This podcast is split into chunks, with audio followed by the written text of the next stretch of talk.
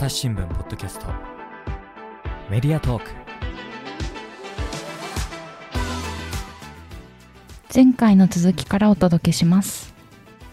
まあ、ナレッジ系が日本では受けてるって話ありましたけれども、これ、アメリカや中国では傾向は違うんですか？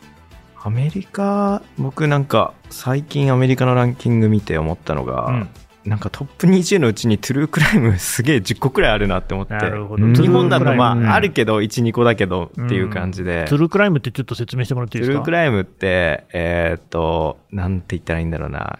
アンビリーバボーでやってるアメリカのニュースの、アメリカであった本当の事件をなんかドラマで再現してるのあるじゃないですか。そうですね。あれです。事件とかね。本当にあった事件について、うんなんかいろいろ話していくみたいなので、あっちってやっぱり、一日に何千人と失踪して、うん何千人と死んでるわけですよ。まあそれも怖い話ですよね。ってなるから、ちょっとその情報取り入れとかないとなっていうのとか、っていう意識もあるとは思うけど、うん。そういう日本であった実際になんか行方不明事件とかも結構調べてみると面白いよね。ウィキ、なんか夜中ウィキ見出したら止まんなくなっちゃったみたいなのあるじゃないですか。はいはいありますねヒグマに襲われたなんかなんとか事事件とかもある。はいはいそういうウィキ読んだら止まらなくなる感覚に近いと思ってて、うん。で、アメリカはそれが日常茶飯事にあるから、そういうなんか魅力的、失礼ですけど、魅力的な事件がいっぱいあるんですよ。ああ、まあなんでこれが起きたのか。か、その背景にはこういうことがありましたっていうのを、うんネタにことを書かない。そう。あと、それに関しては誰が喋っててもいい気がするっていうのがあって、うんもちろんトップは、その犯罪心理学のプロの人と、何も知らないトゥルークライム好きのおばちゃんっていう二人がセットになって話してるのが、クラムジャンキー。クライムジャンキーだ。うん。クライムジャンキーが一番人気ですけど、他のやつに関してはなんか、有名な声優さんですとか、有名なナレーターですみたいな人が淡々と喋ってるだけで、その人の意見はないみたいなトゥルークライムの番組もあったりするんうで、ん。いや、なんか日本でも似たような番組はありますよね。ありますありますだ。けど、そこまでの人気はない。ないですね。なんでですかね？音で聞く必要ないからじゃないですか。ウィキ読んだ方が早いし。それは、もう、だ極論。それはでもアメリカもそうなのでは。だけど、うん。なんですかね。多分アメリカにも日本語を勉強するポッドキャストあるけど、ランキング入ってきてないのなんでですかって言ったら、それに興味を持つ人が少ないからです。うんうんうんの一言になっちゃう気がするんですよ。なるほどね。うん。それはもう違いってことですかね。国民性の違い、文化の違いな感じがしますね。なるほどね。まあ確かにね、その、よくあるんですよね、ポッドキャストについても文字起こしをしてほしいみたいな意見とかもね。うん絶対しないんですけど。うん。だけどしてた方がいいですよ。あ、そうですか？これからしてた方がいいどうしてしてる方がいい SEO と気にそこから流れてくる人は絶対にいるんで。なるほどね。うん。まあそうなんでしょうけどね。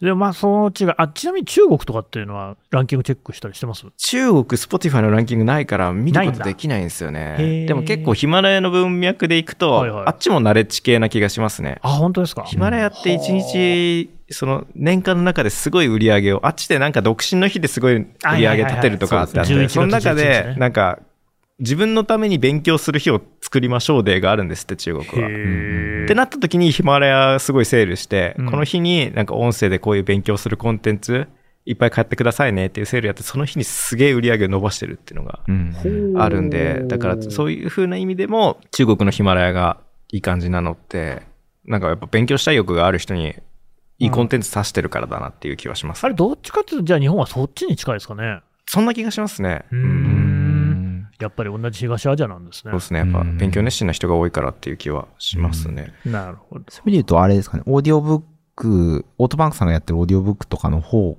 の可能性っていうのもあるんですかね。ああ、でもやっぱ登録者増えてるからそういうサービスが増えてるんじゃないかなってうん。僕もジムとか行った時にも曲聴くの飽きたなって思った時はやっぱ最近はオーディオブック聴きながらなるほど。だと一う番ん時間がいい感じに流れてる気がする。うんなんかに無理な人は無理ですけどね、音で聞いてもやっぱ理解できない。はいはいはい僕バカなんで字読めないんですよ。本、本読めないんですよ。バカなんで字読めないんで言わないはちょっとやばいですけど、本一冊読むのが苦痛すぎて、まあでもそれ分かりますよ。めんどくさいですもんね、あんまね。それを音で聞くって、はい目つぶってても情報頭の中に入ってくるから、そういう意味ではオーディオブックすごい好きなんですよ、僕は。うんはいはいはい。それでもね、最近僕ね、身の回りでは結構聞くんですよね。うんオーディオブックにしているっていう人の話。そう。あの結局、残るのって言われたら、うんなんか本聞いてもそうだけど、あ、僕これ、ポッドキャストでもそうなんですけど、うんうん一行だけ残ればいいと思ってて、わかる。残んないもん、本読んだって。そう、本読んだって、次の日漫画読んだって 主人公の名前わかんなくなっちゃうから。全部忘れちゃうもんねあれ、あいつ、あの赤いコート着たやつみたいな 感じで。ざっくり。そう、主人公の名前出てこないみたいな。本ありますね。あるから、うんってなった、だけどその本のこのシーン良かっただけは覚えてるみたいなのあるから、ポッドキャストもなんか30分聞いて30分内容全部覚えるは無理だけど、うんあ、オープニン無グってこういう風な理由があるから話さない方がいいんだだけ覚えて帰ってくる。サンドイッチマンの名前だけでも覚えて帰ってくださいじゃないですけどうん、オーディオブックも3なんかめっちゃ聞いた中で、このフレーズだけ聞けば、うん、勉強になったなって思うところさえあれば、それはいい本だったなって思うんですよ。うんうん逆にポッドキャスト聞いて 30分聞いて何も残らなかったらそれはいい番組ではない。そうですね。うんうん確かにね。だからなんか引っかかりがないと、そうね。少しでもそ少しでも引っかかればまた聞いてくれる可能性あるんですよ。それが頭に残ってるからうんうん。ってのはあるんで、うんうんそれは作っていきたいですね。そう、だからオーディオブックもそういう風なのが、なんだろうね、本読むだるさよりかは絶対音で聞いた時に刺さる部分があ僕はあったので、うん。そこ好きなんですよね、オーディオブックで聞くってのは。うん。あとね、ちょっと編集の立場でね、教えてほしいっていう質問も来てるんでね、えっ、と、制作が青天井じゃないかって話なんですよ。音声の編集ってのはもうやろうと思えばどこまでもこだわれると、沼に入っちゃう。うん。だけど、まあ時間も有限だし、そのコストっていうね、許容をどこまでとするかっていうその判断基準、これ、コンさんは持ってますか？ありますか？っていう、こういう質問なんですけど。ああ、やっぱ僕 FM のラジオ局の結構厳しいとこ上がりなんで。FM 厳しそうですね。FM の中でも スパイスジャムっていう少数制の会社にいたから、リップノイズ1個でも残ると怒られてたって会社だから。大変だ。そう。だから、やっぱこだわると本当に時間はかかるんですけど、うんでも最近は iZotope っていうノイズとリップノイズを1分で全部消してくれるそんなのあるんですか？プラグインを見つけて、おーあの、2万円くらいするんですけど、たまにセールで1000円くらいで売ってるんで。なぜか90%オフで。何ですか、それ。わかんないですけど iZotope を見つけてからは、すごいこのホワイトノイズとリップノイズを取る時間が短くなったんで。だから自分の中で必ずやることは、うんうんまずは BG じゃないや、ホワイトノイズを取る、うん。リップノイズを取る、で、あの、こういう間を取る。うん。うんうん。手だけは意識してますね。あとは、そう。いやそんなもんですよ、僕は。今はなんかそのクライアント側から言われることはあるんですか？だから、クライアント案件の時も、最低限これやっとけば大丈夫だなっていう部分のことをやって、まあ、それよりもクライアントは、なんでこういう風に編集したのかっていうのを聞きたいから、それは出すようにしてますね。うんこの話は最初にしてたけど、なんか盛り上がりというには欠けてるから、リスナー的にはこっちの話を聞きたいからこういう順番にしました。で、オチとしてはこれでやると最後まで余韻がなって、なんか聞いた後いい話聞いたなって思えるようにしたからこういう風な順番にしましたよっていう風うなんメモだけは渡すようにしてるっていう感じですね。うん逆にね、別にそんなのなんかそんなこだわらなくてもいいから、もっと安くやってよとか言われることはないですか、え、じゃあ僕じゃなくてよくないですか？なるほど。あそこはちゃんと言うんですね。だって僕ただの編集受けませんもん。あー面白くないですもん。なるほどね。そんなの。学びのあある、だってね、安安く済ませようと思えば、本当にランサーズで大量にいるから、あ、そう、やっぱあるんですか？いると思いますよ。うん音声だけの編集でもちょいちょいいますけど、うん僕がやるのは、そうですね、何かしらの面白みを感じた編集しかもう今は受けてないっていううん学びがないいと、うんうんうんうん。いや、そういうね、あの意味合いで言うとですよ、例えばその、この間、あの、ハイパーハードボイルドの上出良平さんと話をさせてもらって、で上出さんが言ってたのは、やっぱり映像のね、こだわりっていうことでも、YouTube 的な映像っていうのは別にその、例えば映画を撮るような映像の技術って必要ないそうですね、わけですよ iPhone で。ね。で、だから逆にでもその映像の技術を持ってる人っていうのが、にしかできないものっていうのが輝いていくっていうこともあるんじゃないのかっていうような話あったんですけれども、これって音声でもありますかね？今の日本は必要ないです。今の日本のポッドキャストの現状は。ほうほうほうおっとすごい悪くてもランキング上位にいる番組って実際あるわけだし。おっと？まあ、そうなんですね。中身が面白いんでしょうね。そう。うんでも今後は絶対必要になってくると思います。リスナーの耳がこうん超えた時に、うんなんかめっちゃこの番組ノイズ多くて聞き取れ、聞き、聞くの嫌だなっていう風な、うん手ぶればっかしてる YouTube 見るの嫌じゃないですか。まあそうですよね。っていう風なフェーズにはまだ日本がなってない気が僕はしてるっていうので、うん。だから、え、じゃあラジオ局のその音声のプロが作ったポッドキャストがじゃあ果たして伸びてるのかって言ったらそこじゃないわけじゃないですか。そうですね。うんうん。っていう部分な気がしますね。今はどっちかっていうと、中身の面白さをみんな重視してるかなっていう。だから技術面は後だ、後からでいいしけど、うん。まあ、最低限やっぱその、この基準のはクリアしなきゃダメだよねっていう音質みたいなのあるとは思ってますね。それって、なんでしょう、言葉にするのはやっぱ難しいですかね？どういうレベルなんですか？えーっと、ズームの音声は嫌だって感じですね。嫌ですね。ズームって音声悪いですよ音ね。声悪いですね。だから僕は常に言ってるんです iPhone ってはい10万以上するからはい10万のマイクなんですよ。ああ、わかる。で最近の僕の、あの、ポッドキャストができるまでも iPhone で撮ってるんですよ。もうめんどくさくなってきちゃって。はいでも綺麗に撮れますよね。そう、綺麗に撮れるし、そういうなんかプラグインさえ使っちゃえば、すごい綺麗な音で撮れるから、だからそこはなんか横着せずにうん。iPhone のマイクでいいからボイスメモ使って撮りましょうよとは常々言ってますね。でもやっぱり、その Zoom をそのまま使ってるような番組もね、実際ありますね。ありますよね。うんそれ聞くとわかりますもんね。そう。それ失礼な気するんですよ、リスナーに対して。うん。実際聞きづらいですよね。音飛んでるじゃんって。はいはい。あるある。あるある。うん。少なくとも手元で、例えば Zoom でつなぐにしても2人で撮っといて、それをくっつけるとかすれば、そういうのはなくなりますもんね。そうなんですよね。うん。それでいいやって思っちゃってるのが今のポッドキャストの現状ですから、まあ海外でもありますけどね、そういう Zoom の音使ってるっていうのは。そうなんですね。そう。だから Zoom じゃなくて、僕はリバーサイド FM っていうちょっと有料のアプリを使ってくださいっては言ってるんですけどね。うん。 Riverside FM はいいですよ。なやってることは Zoom と変わんないんですけど、ええ。その音をローカルで録音してるものを最後にアップロードするから、あ、そうなんですか。だから音途切れるが絶対ないんですよ。なるほど。それ知らんかったわ。あ、いいですね。そう。それ、ビデオ会議システムなんですか？それは。あそれビデオ会議システムですね。いや、もう、 Zoom とか Teams とか、本当にね、うん全然使えないですから、ね。そう、だから録音さえしなければ全然無料版のリバーサイド FM でいいんじゃないっていう気はしますね。なるほどうんね。やっぱりいろんなこと知ってますね、ゴンさんね。勉強しました。この人はね、めちゃくちゃ勉強してるんですよね。うんまあ、これ別にここでは言わないですけど、ポッドキャストができるまで聞いてほしいですけれども、実際にどれぐらい、何の数字がどう増えたらランキングに入っていくかみたいな具体的なことも言ってますもんね。そうですね。うん。あんなの、だって、出せないですよ。じ 地道に調べてるだけでしょ、あれ。地道に調べてますね。この人地道なんですよね。いや、ポッドキャストやっぱ地道じゃないと分かんないことの方が多いなって思ってて。ノウハウがね、今世の中に出てないですから、ね。あとやっぱ他と違って、うちは20とか30サンプルがあるんで、なるほど他の人ってやっぱどう頑張っても番組って2個3個で、しかもそれがどっちもランキング入ってるかっつったら、うん決してそういうわけじゃないから、ってなると、ピトパはそういう風な人気の番組があって、人気じゃない番組があって、この回だけ伸びたみたいな番組があるから、じゃあなんでこの回だけ伸びたんだろう？この時にどういう風なのがあったんだろうっていう検証ができるので、うんその際を見ていくと、あ、じゃあこれってこういうことなのかな？じゃあ、意識的にこれを検証してみようっていうことができるっていうのでやってるっていうだけですね。うんうん。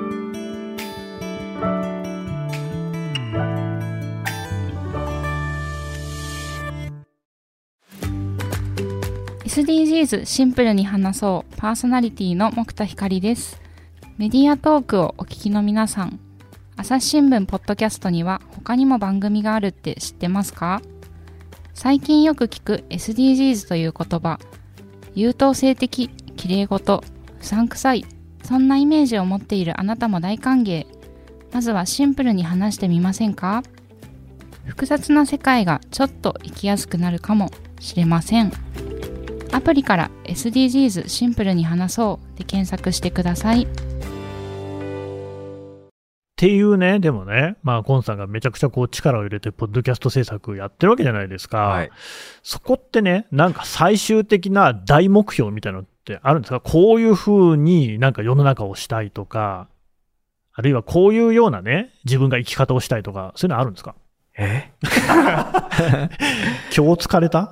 いや、いや、目標、だから、なんでポッドキャストができるまでやってるんですかっていう。最初は、なんか、ポッドキャスト作る会社にいるから、まあ自分でもポッドキャスト配信してみてどんな感じかなっていうのを勉強しようっていうために始めたけど、いや、意外とリスナー聞いてちゃんとアクション取ってくれるんだなっていうことは、これを聞いて、どんどんポッドキャスト業界を底上げしたいなっていうか、うん。やっぱ全然まだまだ知られてない業界だから、でもですよ、別に言うてコンさんに、ポッドキャスト業界を底上げする義理はないでしょどうしてそこまでするじゃないと僕の今後の給料が増えないからです。でもじゃあやっぱりコンさんはもうポッドキャストで食ってこうと思ってるんですね。やっぱ音声が好きだからですね。音声が好き。別に金稼ぐだけだったら、ポ音声もうやめて、そのままタクシーやってた方が絶対に給料が良かそうでしょったんで。コンさんの好きな音声の良さって何ですか？へえ、そう、これ、まあ質問もらってたけど、こ 考えられなかったんですよね。られんかったんかい。いや、やっから、昔から僕はそこにあったんですよ。田舎、超ど田舎出身で、ほうほうもうテレビも夜9時以降は大して面白いと思わないし、曲の数も少ないし、今と違って、YouTube もなければ Netflix もない時代になった時に何に一番触れてる時間が長かったって言ったらラジオなんですよね。音声メディアがめちゃくちゃ好きで、うん。で、高校生くらいの時にニコニコ動画が流行って、ニコニコ生放送も別にあれ顔出ししなくても声だけでの配信もできたんで、そういう今みたいなスプーンとかラジオトークみたいなこともニコニコ動画とかでやってて、だかうん。らなんかそういう10代のなんか人格形成というか、なんかこれ好きだなって思うもの、ずっとそこに音声のメディアがあったっていううん。うん。のがあって、20代になってそれを仕事にして極めてたら、やっぱり抜けられなくなっちゃって、タクシーやってりゃよかったけど、結局は戻ってきたいなって思っちゃったっていうのは本当に根本から音声のメディアが好きだからっていうのがあってう、んだったらその音声のメディアが日本でもっと夢ある業界にしたいよねっていうのが僕の根本なんじゃないかなっていうふうに思いますね。なるほどね。うんうん。中島さん、はい。なんかありますか？他には。あのーなんかつい最近、Spotify が、なんかその、ポッドキャストの調査みたいなのを出してて、はいそこで今ちょっと気になったのが、この1年で、なんか、ポッドキャストの、Spotify でのポッドキャストのリスナー数が91%増加したって言って、なんか景気のいいこと言ってるんですけど、はい。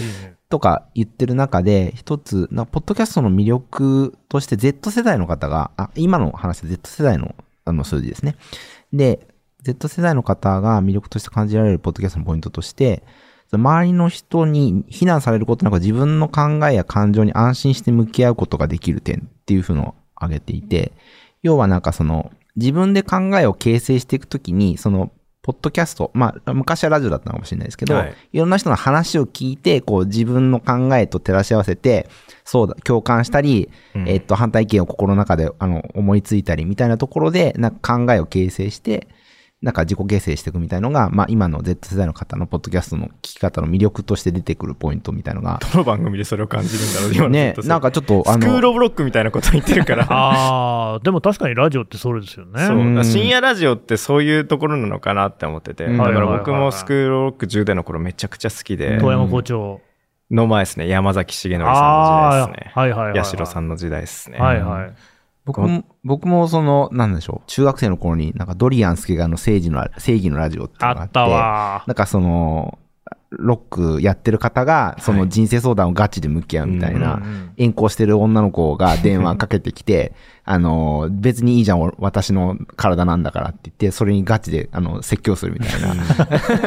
そういう話聞いてて、なんかこう、まあ、自己形成した部分もあったなと思っうん。て、そういうのって、こう、今後、ポッドキャストって結構、になっていけるんですかね？どうなんですかね？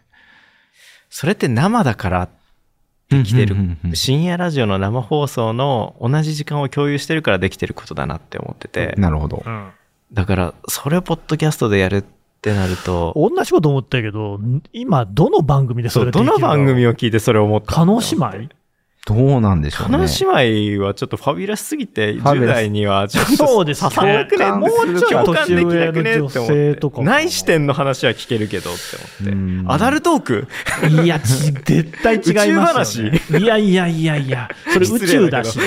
なんていうの、そんななんか人生の悩みに向き合う系の番組あるかな？ナレッジ系は多いけど、難しい質問や個人的な問題について家族に話す前に、ポッドキャストから答えを得ようとする人が半数いる。そ本当かいな、みたいな。ある？本当まあ、5点ラジオぐらいしか思いつかないけど、でもそれも若者向けじゃないもんね。いやー、わかんないですね。うん僕、100円で買い取った怪談話の初期ってう、ん。4月くらいからスタートして、一番伸びてるのは7月で、その時なんで伸びたってなったら、10代の数が、だから夏休み入った瞬間すげえ伸びたんですよまあまあ。やっぱ階段といえばね。そう。夏だからそういう風な、なんかエンタメ系だったら聞かれる可能性あるんですよ。例えば、あの、スパイファミリーのポッドキャストも、あれは10代とか聞いてると思うんですよ。スパイファミリーをああれは見てる人は。ケミオの耳掃除クラブとか。うん。あーとかなのかなでもそんなに数ない気がしますね。ないっすよね。番組の数そんな10代にケミを刺さってんのかっていうのがちょっと驚きですけうーんちょっとわかど。んないですよ、ね。そう。ってなるかそうですねら、どの番組ってなりますよね。うん。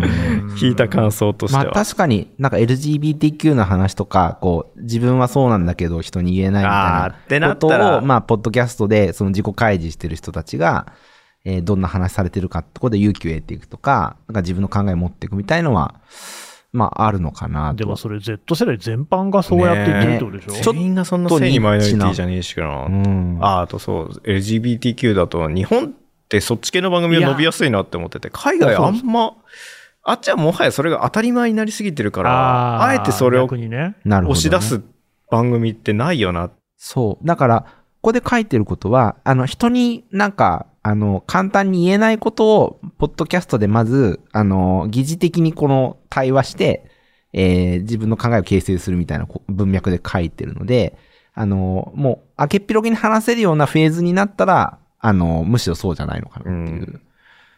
うん。ちょっと怪しさが。ちょっとね、これもうちょっと聞いてみたいですね。ちょっと Spotify さん Spotify さんに。まあまあ、まあでもね、あの朝日新聞、ポッドキャストも20代、30代で6割っていうぐらいですから、若い人が聞いてるってこと自体は多分間違いない。うん。どういう聞き方してるかはよくわかんない。だからやっぱリスナーアンケートは絶対取るべきだと思ってます、僕は。うん僕作ってる番組全部取ってます。うんなんで聞いてるんですかって。そうです、ね。そうですね。この番、めっちゃメンヘラな彼女みたいな質問しますよ。他に似たようなコンテンツ聞いてますか？つって聞いてますって。その番組にないこの番組の魅力って何ですか？って。めっちゃメンヘラ。なるほど。どうして俺のこと好きみたいなどう。して私のこと他の中から選んだの？例え方よ。そ れが、まあねそれがない番組だったらやめろって言われました。これでも大事ですよそうね、そういうのはね。そうですよね。他のコンテンツに負けてるからじゃあやめた方がいいですよってなるから、うんあえてメンヘラな質問してみたってのはありますね。でもだからそういうのも、なかなかこう素人さんですぐにってわけにもいかないでしょうからね。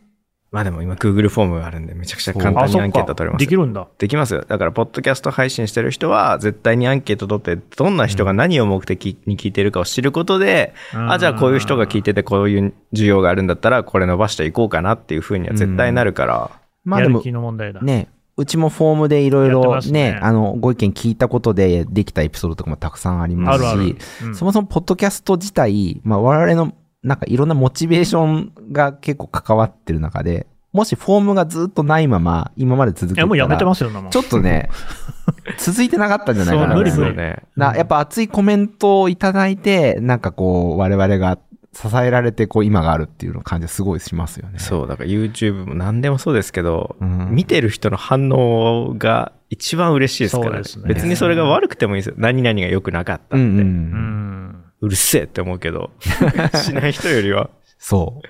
してもらった方が、いやだから実際直してますしね、僕言われたダメなコメントは。そうですねん実際そこまでか書くのも結構なエネルギーじゃないですか。そうなんですよってことはよっぽど嫌なんだろうから、そうそれはちゃんと聞いた方がいいと思いますよ。そうですよね。レビューで普通でしたって人いないんですよ。普通だったらコメントしないから。どっちか5かみたいな。そう、1か5ですから。僕のポッドキャストができるまで綺麗に5の次に1が多くて面白いですよ。あーまあ似たようなもんですね。3の人いないですから。なるほど。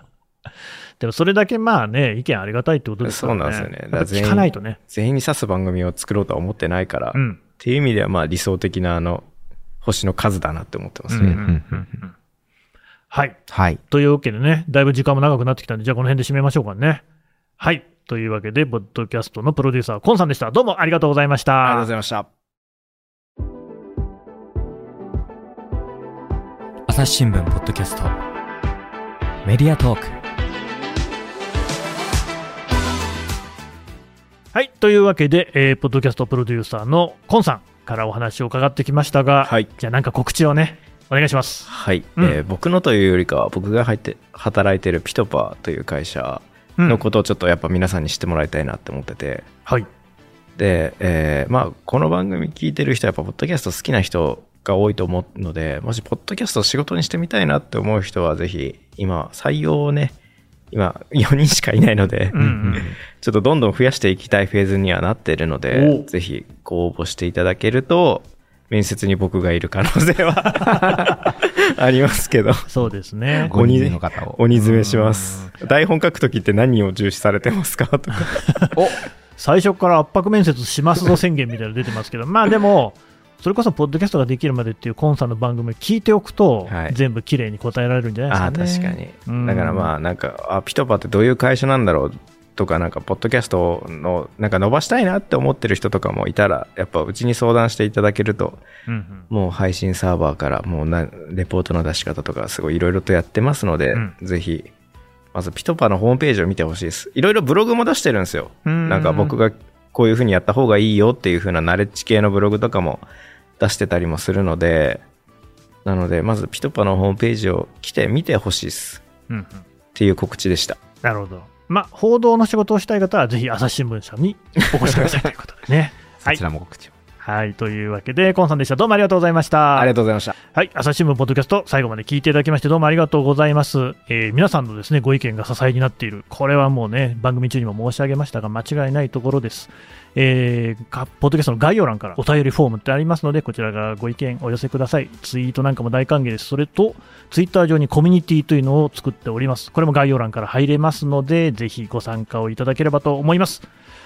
えー朝日新聞ポッドキャスト、朝日新聞の神田大輔がお送りしました。それではまたお会いしましょう。